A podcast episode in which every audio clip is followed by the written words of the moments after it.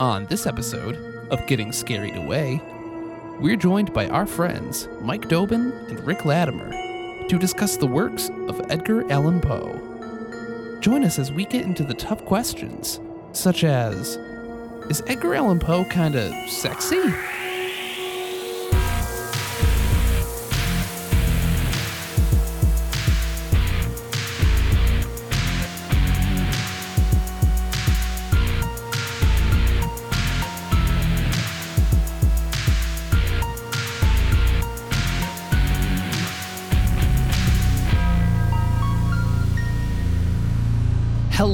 And welcome to episode 22 of Getting Scarried Away.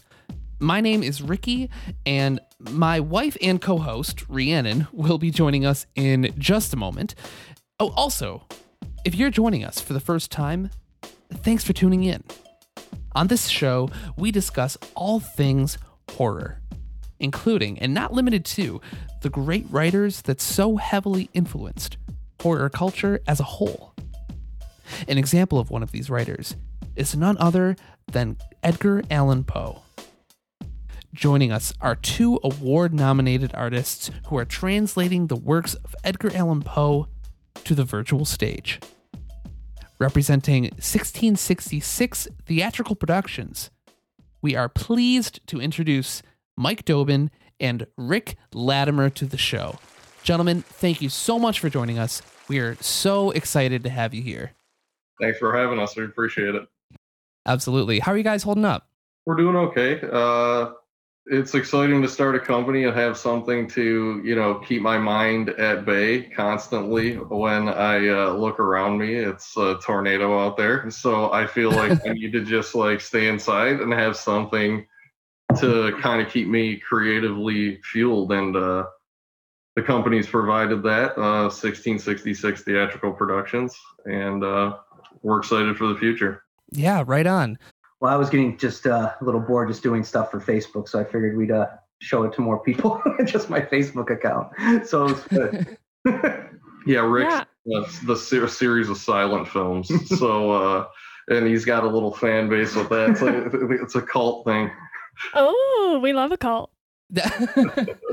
Wait a minute. I don't think I knew about these. Where where can people find these? Just on your Facebook page? On Facebook. They're just me and my dog during the beginning of the pandemic, just basically doing a two man show in my apartment. I love that. Oh, that's incredible. They're short, they're silly, but you know, people seem to like them in the beginning. It sounds like that's just the content that people need right now. Wholesome. A dog. Anything with a dog. So how has how has it been?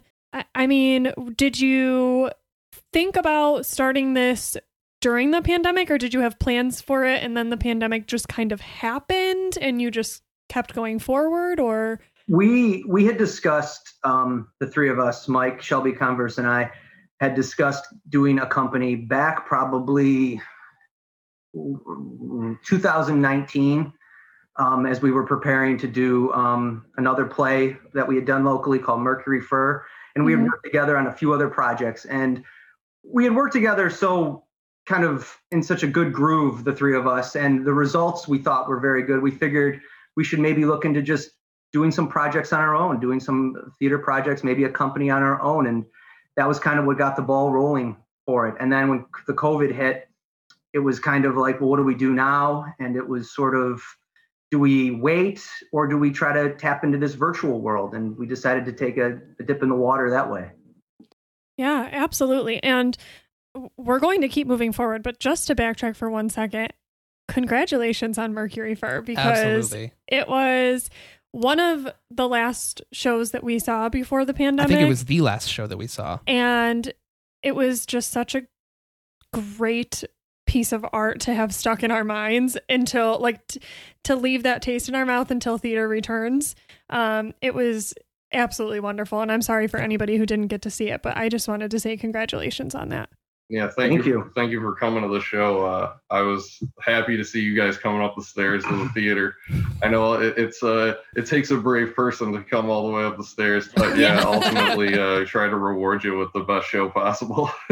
it was it was well worth it. And amazing casting. It was a, a lot of our good friends in the cast and just people that we've never seen yeah. in these particular types, like these parts, and it had a freshness to it, didn't it? Because it wasn't Yes. Sure just normal faces you see all the time. It was like, well, who's that? Who's that? And oh my God, I can't believe that all these new people I've never heard of. I think it kind of gives the the material and energy that you know you can't have sometimes with just the usual suspects. I guess. is Absolutely. And and some people that we knew, I mean, we went to Buff State and so we know some of the some of the people from Buff State but have never seen them like this before and I was like, "Oh my god, I didn't even know you could do that." And it was just it I mean, it was really phenomenal. Who It's- writes like it's- Mercury Fur though, right? It's like you've never seen it because who writes? I mean, Oh my gosh. dialogues, we probably can't get into it here, but my goodness. No. You're right. You're absolutely right. I've n- I've truly never seen a show like that and it was it was amazing to see. Yeah, I just uh, I the last I'll say on it is just I think that the cast fell into my lap in a lot of ways. Like I think I pre-casted like about three actors for the show um, beforehand, and then everybody else was just open call for auditions, and they fell in my lap and just kind of I gave them gave them the parts and they ran with it.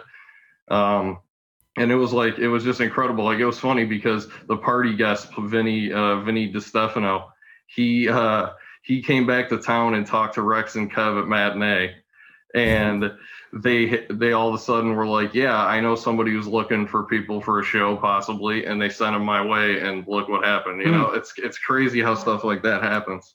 That is. Oh my gosh. That That's wild. I love that.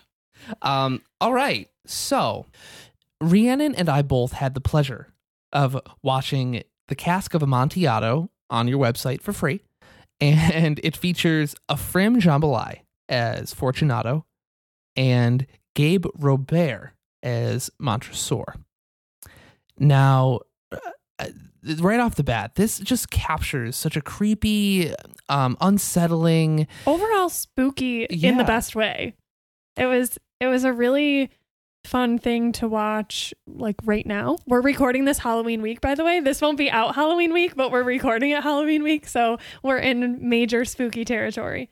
For sure, for sure. So this was very, very appropriate for the time.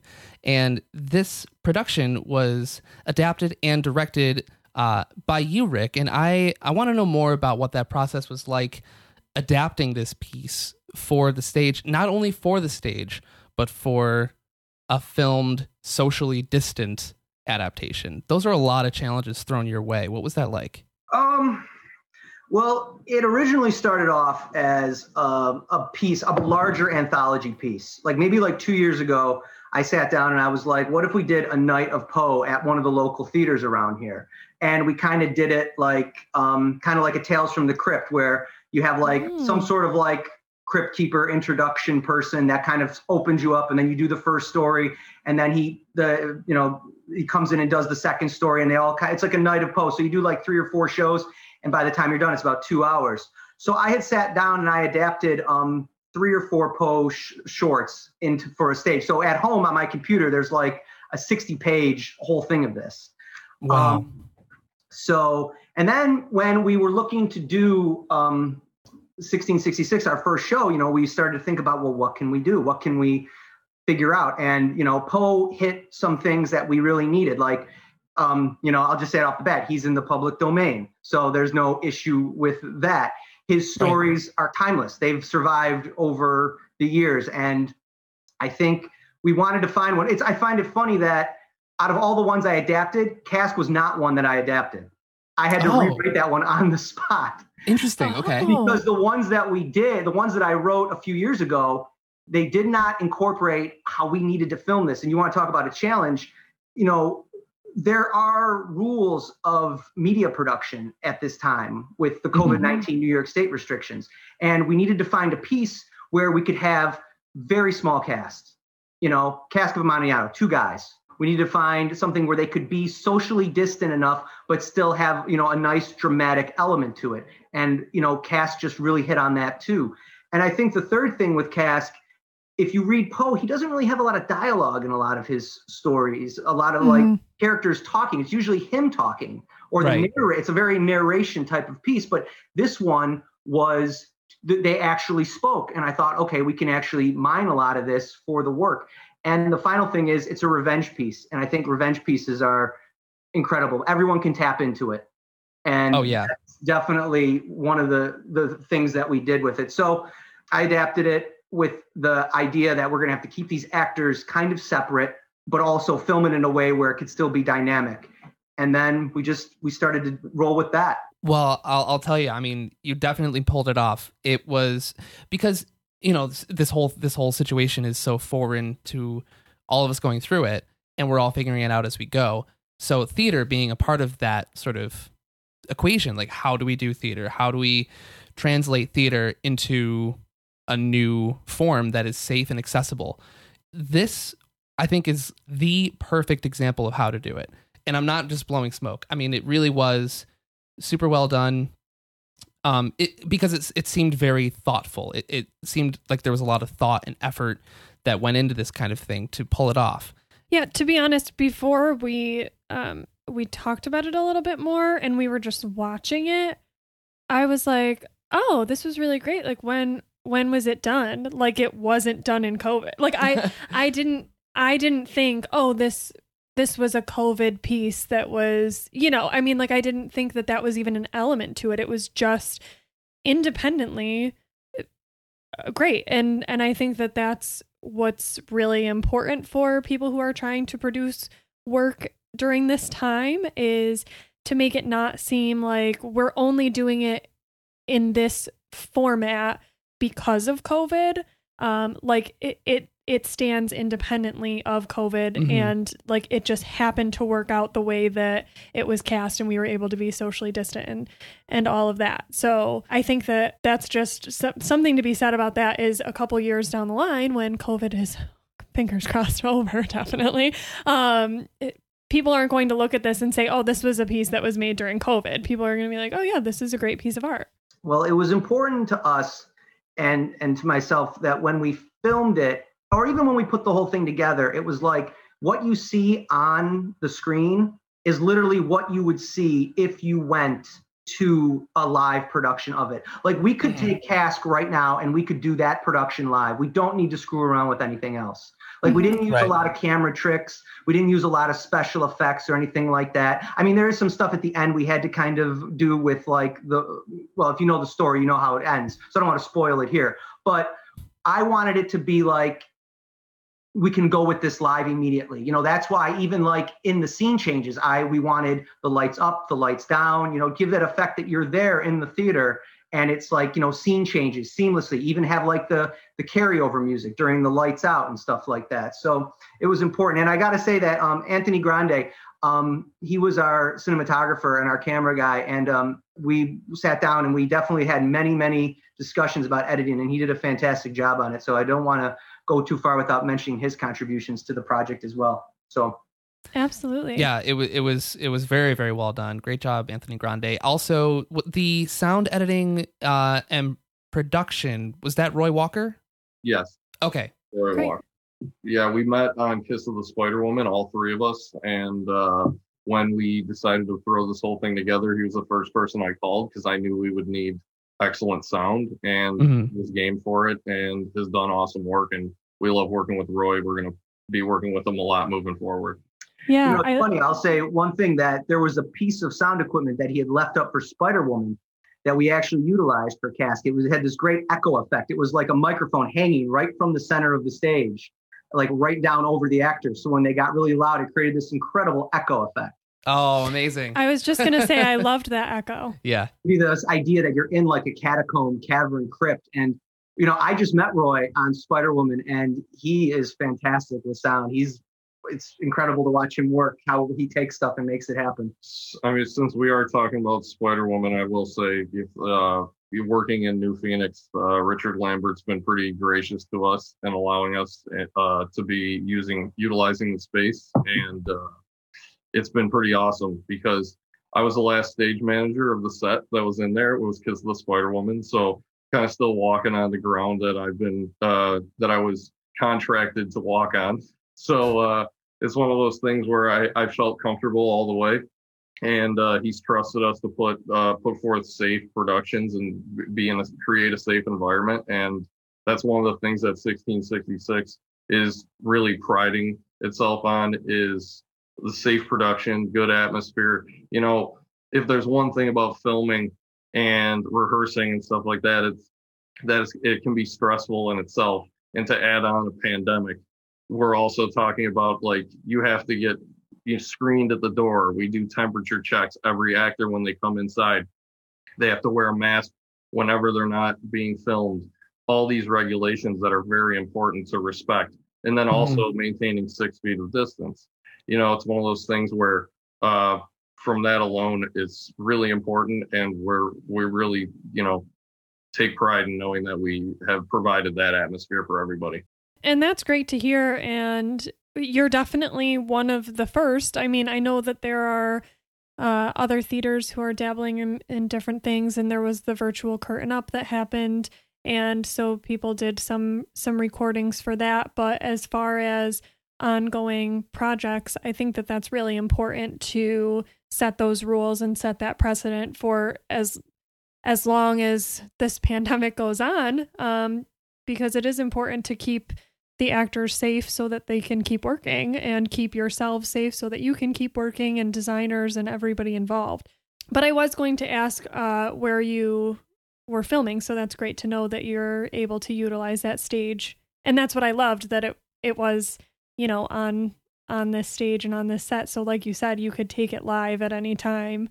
Um, and that's I liked that a lot about it. Also to see it on a stage period. I mean, because you could have easily gone on a location and like filmed this in like a winding stairwell and done a shot there or you know gone to a cavern and get yourself a bunch of bricks and build a wall but you actually filmed it on a stage which to me as an audience member put me in the seat of of a theater and it felt very good to see that yes that's that's um, exactly right because i mean what are, what is it called virtual theater right so it's like virtual yeah. theater is doing it in the theater, you know, doing it out of the theater is an independent movie.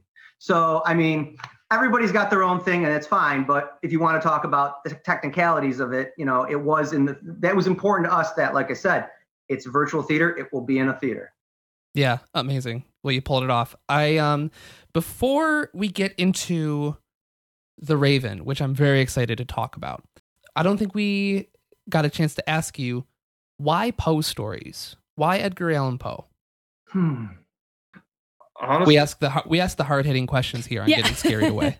no, I I kind of just get invested in the story itself. I'm I will I mean I I guess I'll go on the record as saying I'm not the biggest Poe fan mm. by any means. Thank you all for listening. This has been getting scared away.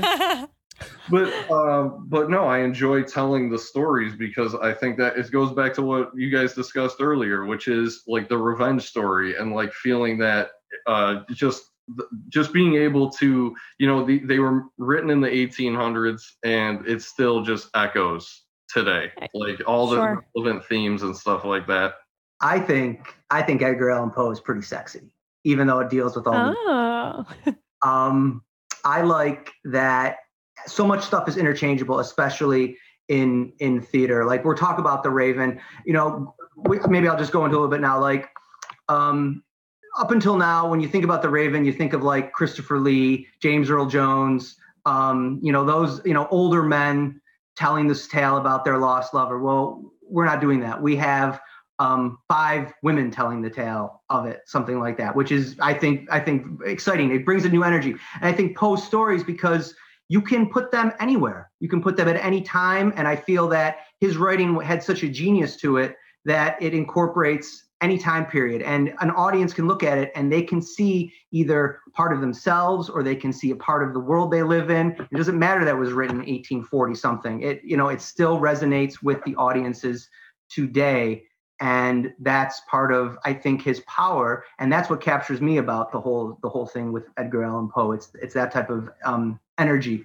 and type of resonance that his you, writing brings. you just have this certain it just has a certain adaptability. Like i mm-hmm. sat down and i wrote a script for one that we're talking about doing next which might be mask of the red death.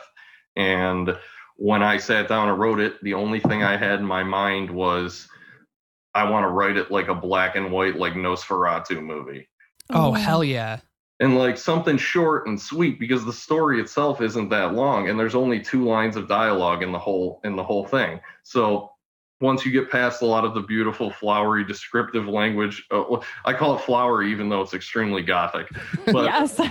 but um you know it's it's just a- after you at once you get to the core of it there's just the ability to tell any tale that you want it's just all there and I, that's what that's what i love about it That's awesome. Well, I I think you know it's it's similar to adapting something like Shakespeare or you know something like that. It, it, just because a lot of those stories carry very relevant themes today, Yeah. and they're stories that no matter when they're told, they're going to be accessible to somebody at some time. Yeah, and a lot of them are so well known, even if you don't know exactly what it is, you've heard about it and you might be curious about it, and you've definitely heard of Edgar Allan Poe. I, and I think that you guys are absolutely right. He's he was just like so tortured. So what um what he wrote became like was very truthful to him at least, even though it was it was super dark and I'm very interested in in that part of his life, his yeah, his internal destruction and weird timely death. yeah, that like seemingly no one knows anything about. He just like right. he he he just drove himself to death basically is what all Yeah. that happened. That's wild. That's wild. Rick, tell me a little bit more about why you think Edgar Allan Poe is sexy. Oh yeah.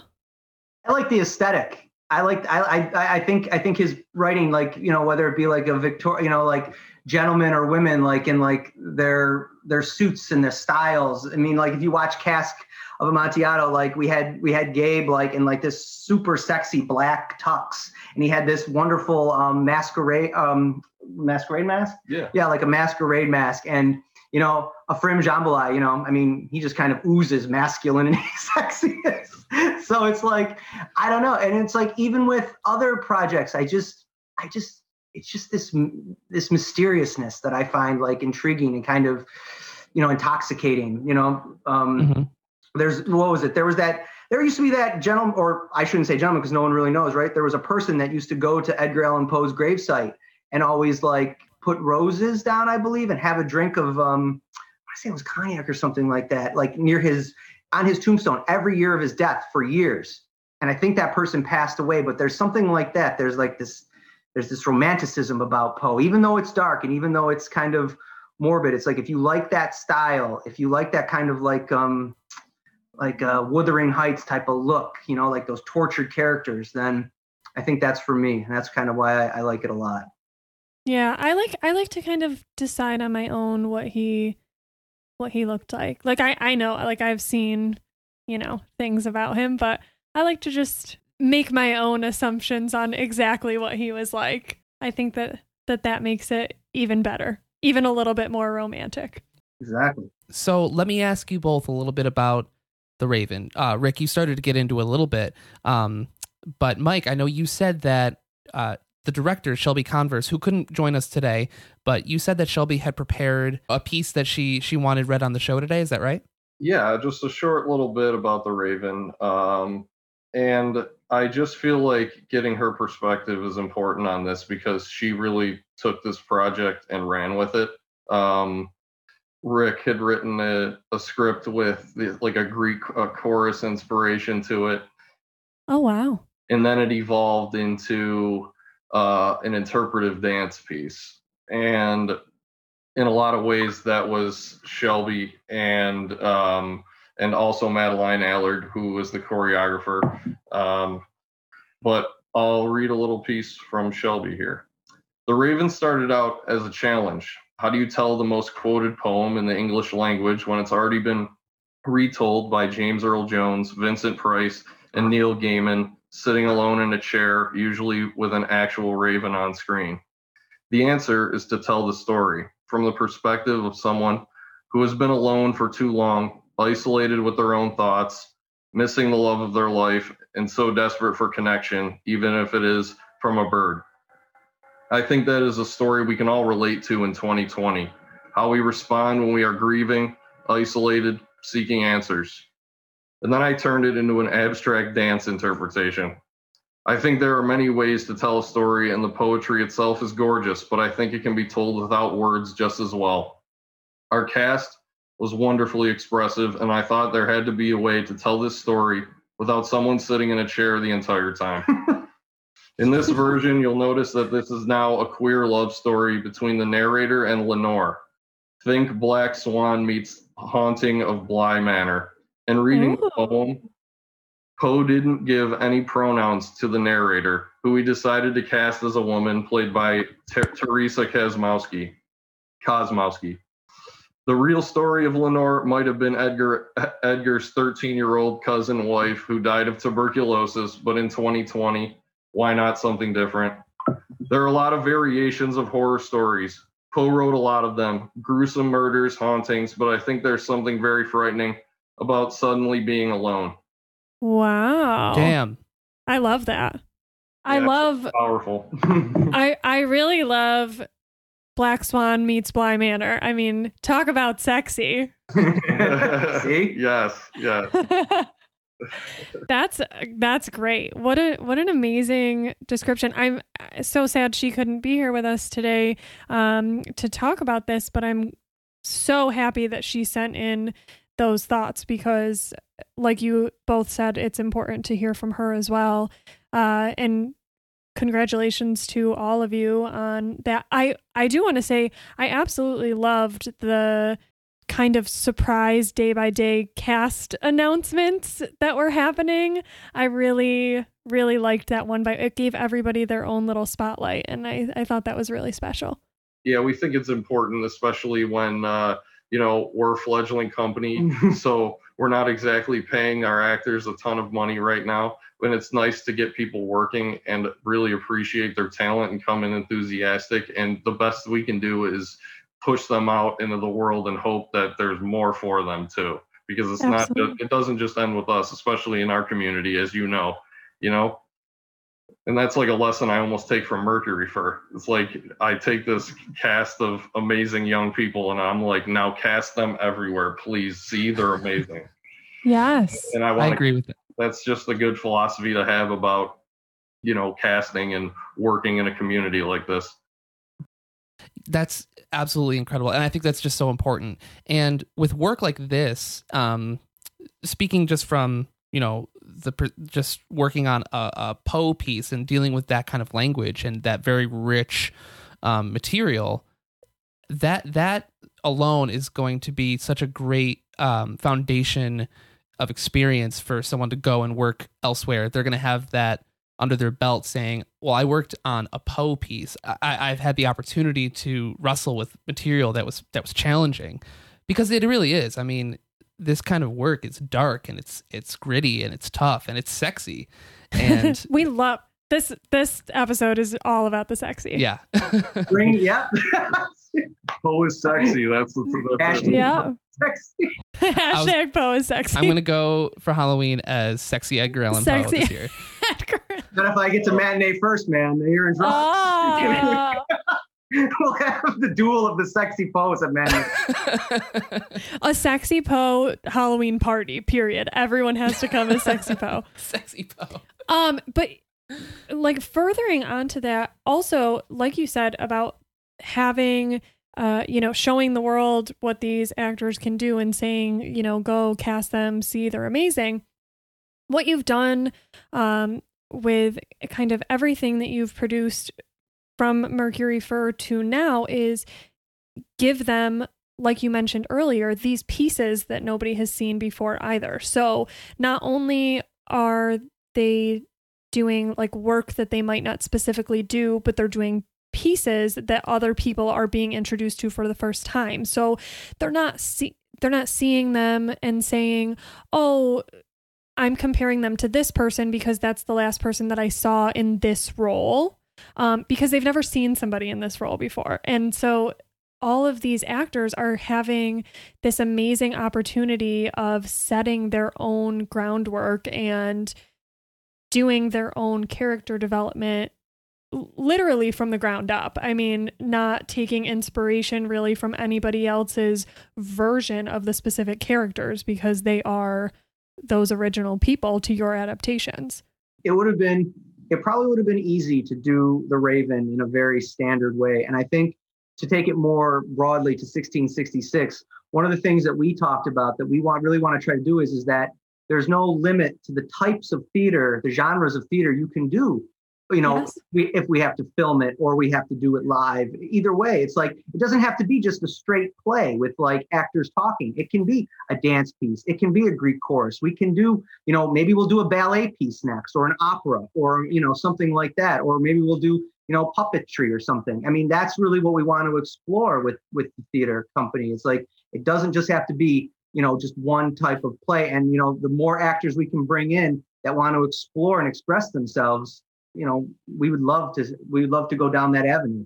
This kind of work, it's also so malleable that you really can showcase it in so many different ways like that. Right. You know, I remember my first introduction to any Edgar Allan Poe material was I I saw a so I, when I was younger I took a field trip to Toy and they did like a series of um, short pieces and one of those pieces was the Telltale Heart. Mm. So it, it was a a production. It was it was maybe only like five or so minutes long. Um, I can't remember remember, but what I do remember from it was they didn't really hold anything back. I mean, it it they really wanted to, you know, make it as spooky as possible without scarring kids. Um, but I mean, it was my first introduction to a post story, and I was in love. And I'm sure maybe if I saw it now as an adult, um, at the end of my life, at the I in the final season of your life, I might look at it very differently, and and I would see I would recognize that it's probably not as scary, but for the time, uh, as an introduction to Edgar Allan Poe, I think that's what hooked me. That was what made me realize that I need to read more of this guy's stuff. Yeah, how old do you think you were? Like what grade range? Um, I was probably eight or nine, maybe. Wow. I don't think I ever read any Poe until like late middle school early high school. So mm. that seems like a whole lifetime away from yours. My first introduction was Treehouse of Horror 1 with the nice. doing the Raven. And I think that's and it's always been in the back of my mind probably why I wanted to do this in some subconscious way. But yeah you know that was that was definitely it which is a little bit funny version but i think that's one of the best versions i've ever seen of the raven. So um that was mine. Uh for me it was did anybody have like those book fairs when they were a kid? Like oh yeah. Yeah so they were selling a copy of edgar allan poe's the raven. I don't know why. It was probably you know it's not really not that long. I don't know what they would turn it into, but um, it was the, the text was very very big. oh yeah, probably that's what it was. And uh, they they had the book, and it just caught my eye because it's a sick black raven on the cover, and I was like, oh, this is cool. And I just picked it up, and I I took it home, and I think I read the first like two two pages of the poem, and I was like, yeah, I think I'm good. yeah. Amazing. I kind of hoped that one of you were like, my introduction was when we decided to do this adaptation. Like, I don't know why I was expecting one of you to just be like, right now, when we just started, just now. some of the some of the stories definitely for me. I had well, yeah. I hadn't heard of Cask of Amontillado until Rick sent me the script that you, he wrote. You know, the, oh, one, wow. the one that I wrote that we didn't that when I was saying when I first adapted this that I loved and I never heard of this before. I think it was called Hop Frog that um yes that Poe did, and it's about like um like a jester at like a king's court that just gets totally picked on and totally like humiliated, and he gets his revenge on like the king at the end by like lighting them all up on fire and tra- and like burning them all alive. And I'm like, man, we got to do that. yeah, the one we got to do. It's just you know, it's just all about like, you know, like it's a class system story and it's about like the elites versus like the have nots and how about, you know, the people that don't have anything finally like are like enough of this shit. I'm going to just get rid of you. And, um, you know, that I never heard of that story. And obviously they don't tell you that one at school, but, um, doing this, you, like Mike said, like you find some stories that they just don't talk about. And that yeah. was them that I really, really loved. So Ricky just got, is it like the entire works of Poe? It's a de- it's definitely a very large collection. Um, which I mean, the beautiful thing with Poe stories and like Shakespeare or like H.P. Lovecraft, like all these collections of stories, you can find them at like Barnes and Noble in sets for like five dollars. Yeah. And I found this like beautiful leather bound Edgar Allan Poe book. It was literally for five bucks. Yeah. I'm like, I'm not And it's just a whole a book like this thick and it's like a just a collection of Yeah. of a bunch of his stories and, and I it, think it that's- ends with Hop Frog, so it really goes out with a bang. Oh. See, it's a good one. It's a winner. yeah, yeah, definitely. Well, that, and that's that's probably because of of the public domain. It's probably not that mm-hmm. expensive to publish a, a book like that. Yeah, yeah. So I have I have a, a little bit of a broad question, and I don't know if if you guys have discussed this, but I don't know, and I think that our listeners would be interested to know. Um, how did you come up with the name for your production company? Oh, we'll let Mike tell this one. So uh, It's his baby. well, um, at first, I, I'm a, I'm passionate about uh, like British literature. I've been to London. I wanted to go to school there at one point. That's kind of just a part of my life that I really like. I really miss it in some ways. This was back when I was like get, get- first starting college in uh, like 2010, 11, and I was very idealistic about it.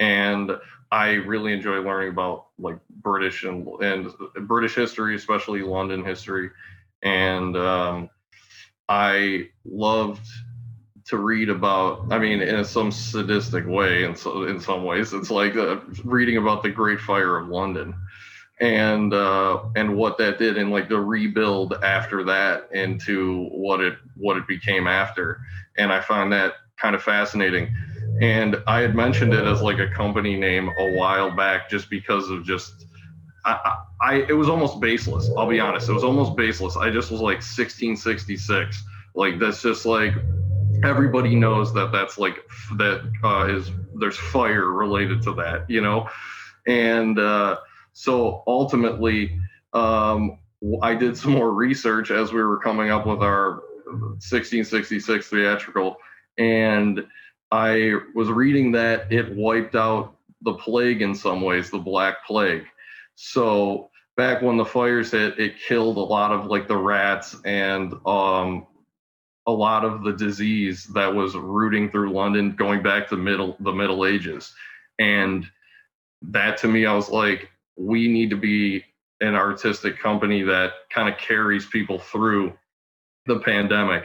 And in some ways, I was thinking about the fire and how that it how it wiped out the plague and i was just like let me do something to kind of fight this maybe in my own just in my own way you know let me be creative let like i'm not going to let this you know this sounds ridiculous like i'm not letting the pandemic control me you know i don't want it to keep me down and so 1666 for me in a lot of ways is symbolic of a fight against the pandemic and this time we're living in Wow, I don't think I was expecting something that deep, but I love.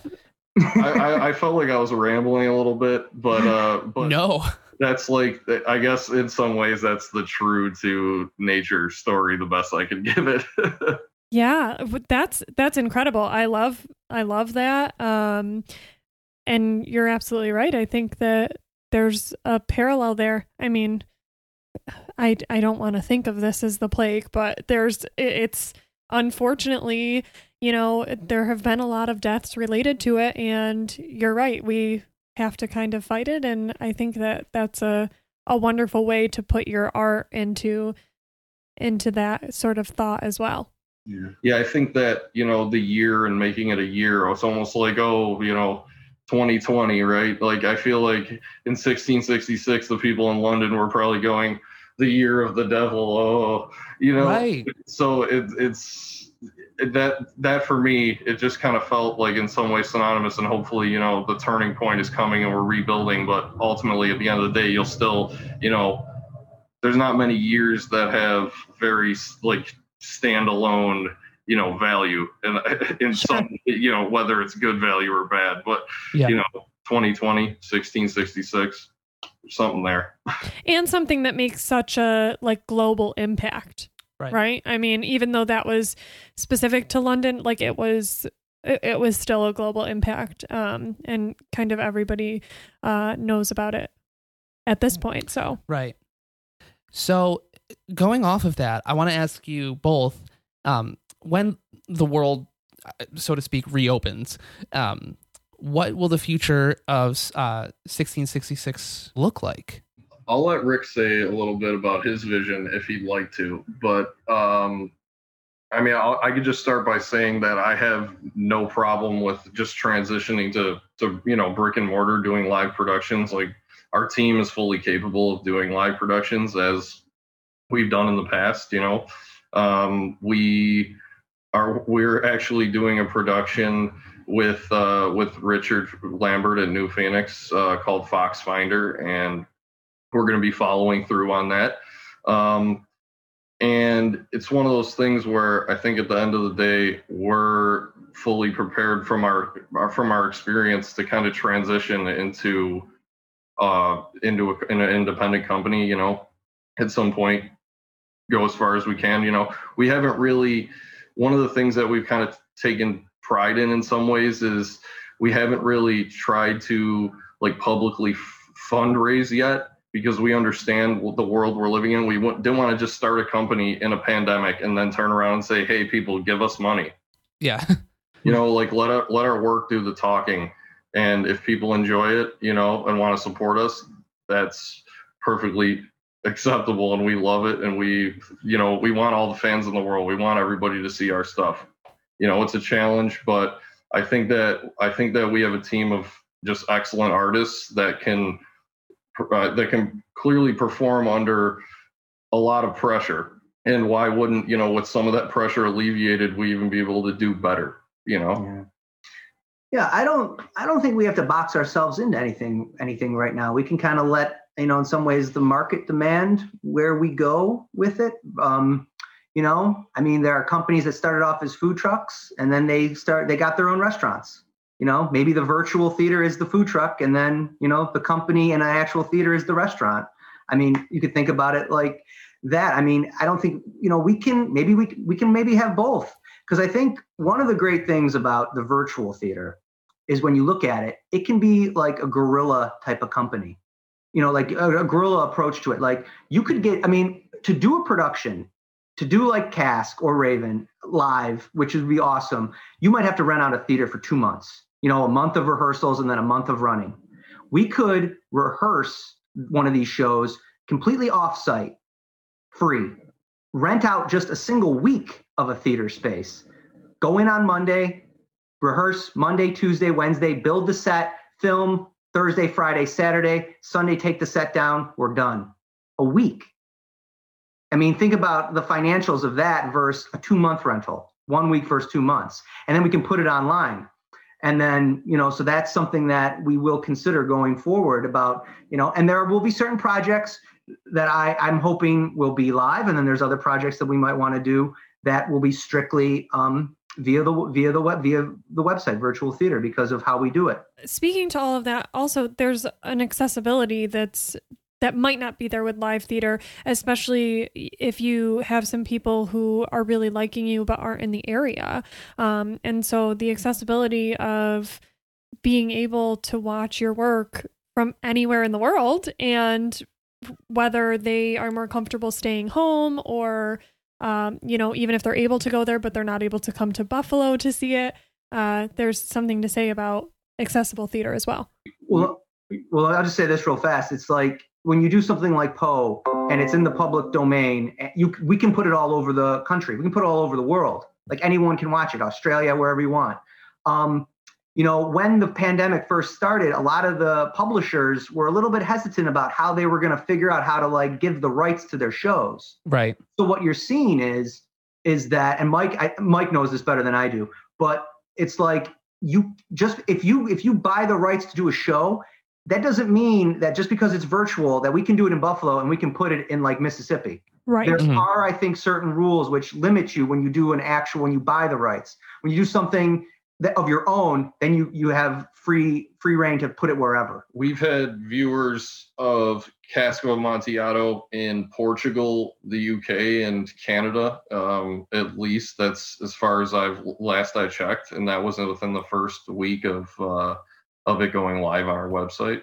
That's awesome. It's already Yeah. generating some reach. We've, uh, you know, we've tried to really, uh, in some ways, celebrate the the Poe community and bring this into the Poe community. And so we've heavily promoted it with um, with people that love Edgar Allan Poe, and uh, it's been well received so far. So we feel like we did our, you know, we feel like we're honoring Edgar Allan Poe and doing excellent work when the, his dedicated fans are celebrating our work as well. And Yes. Yeah. that's like extremely gratifying because you're stepping into you know you're stepping into a ring with people that know this stuff better than you can ever imagine you know i just said earlier that i'm not the biggest fan of poe and you know so i'm trying to step in the ring and do the best service to his work that i can and take pride in that and that's what uh and that's what i love about being you know a creative artist you know Well, as an audience member, I, I can assure you that you're all creating some really fantastic work, and I think you're doing a great service to the to those post stories. And I cannot wait, cannot wait to see what you do with the Raven. Knowing you know the direction that that Shelby is taking this, I I cannot wait to see where it goes. And I'm just really excited, and I'm I'm so happy that you guys are doing the work that you're doing. This is really really cool. Yes. And just before we kind of come to the end of our time and have to close out, um, could you share with us when people are able to access the production or where they can access any of your work? So our work can uh, all be found on 1666theatrical.org. Uh, we stream our content free. Um, we have a donation button if you'd like to click on it and, uh, you know, give us a little bit of money. We would love it and appreciate it. And uh, we will have the Raven out as soon as possible. The fun thing about what we're doing is everything's from scratch and uh, we have a composer on our team that is building the entire dance arrangement himself. And uh, so yeah it's only nine minutes but it's going to be basically you know nine minutes of original music. And charlie rose that is our guy. He's a genius and i couldn't get away with this without shouting him out so thank you charlie DeRose. That's what you learn about virtual stuff. Nine page script, you know, month of post production. so it's fine. It's good though. It'll be worth it. Yeah, absolutely. And um, so just to clarify for everyone, and we'll put it in the in the description as well. Um, but 1666 theatrical, uh, the 1666 is the numbers one six six six. 1666 theatrical.org. Perfect. And then any social media or for now Uh, you can website? find us on Facebook under the same things and Instagram and Twitter uh, at 1666 theatrical. amazing. Absolutely love it. Mike, Rick, we appreciate you both so very much. And thank you so much for your time today. I cannot wait to see The Raven. I love this kind of stuff. And I love that you're making it accessible for uh, everyone to, to check out because this is the kind of material that people should be checking out right now. Thank you. Um, Thanks absolutely. For, Ricky, Yes. Rhiannon, thank you very much. Yes, absolutely. Thank you. Thank you both for coming. So, my name is Ricky. I'm Rhiannon Eat your vegetables. and get good sleep. I'm Mike Dobin. Hang in there. Stay off social media for the next approximately two weeks. And uh, if you haven't voted yet, you better friggin' vote. Yeah. You can swear on this. That's okay. Um, If you have to vote, you better fucking get out there and vote. Rick Latimer, um, if you decide to go trick or treating, just be sure that when you get to the door, if you're an older person, to just go on your knees so they think you're a kid and you can get the candy that way. that is not the direction I thought you were going to take this. I, I- thought you were going to say like, if you're trick or treating this year, make sure you're wearing triple masks to make sure that you're not transmitting anything. Yes, and then when you said old person, I was like, make sure you're wearing a face shield. You're very immune compromised. Like I didn't know where you were going. No, no, no. You just want us to get that top of the line candy, baby. Yes, get on your knees so they think you're a child. You need- you need- Amazing. let's finish off 2020 with something positive. well, with that, folks, we want to thank you all for listening. Go check out 1666theatrical.org and enjoy what they have to offer. Mike, Rick, thank you for joining us. Thank you guys. Thanks. Bye bye.